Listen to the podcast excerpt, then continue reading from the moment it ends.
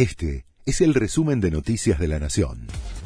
La Nación presenta los títulos del lunes 30 de enero de 2023. El gobierno va a renegociar todos los acuerdos de precios. Busca imponer un tope de 3% de suba por mes.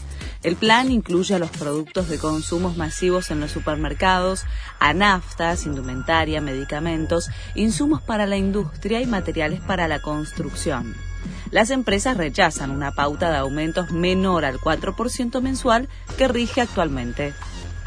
La Corte retoma su agenda con el juicio político en marcha en el Congreso. El receso de verano termina mañana y el máximo tribunal debe pronunciarse sobre el conflicto por los fondos de coparticipación de la ciudad y sobre la conformación del Consejo de la Magistratura mientras el oficialismo avanza en contra de los integrantes de la Corte en la Comisión de Juicio Político.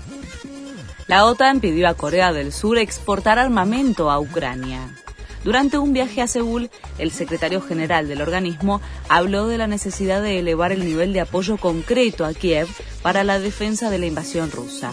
Hasta el momento, el gobierno surcoreano envió asistencia humanitaria y equipamiento militar no letal debido a las limitaciones legales.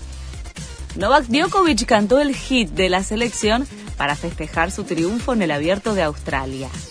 Después de ser deportado hace un año, el serbio regresó, ganó el torneo y se quedó con su vigésimo segundo título de Grand Slams, alcanzando la línea de Rafa Nadal. Tras la celebración, no le confesó ser fan de Messi y se animó a cantar muchachos para festejar su triunfo. Buen comienzo de Boca. El campeón defensor de la liga profesional le ganó a Atlético Tucumán en la bombonera 1 a 0.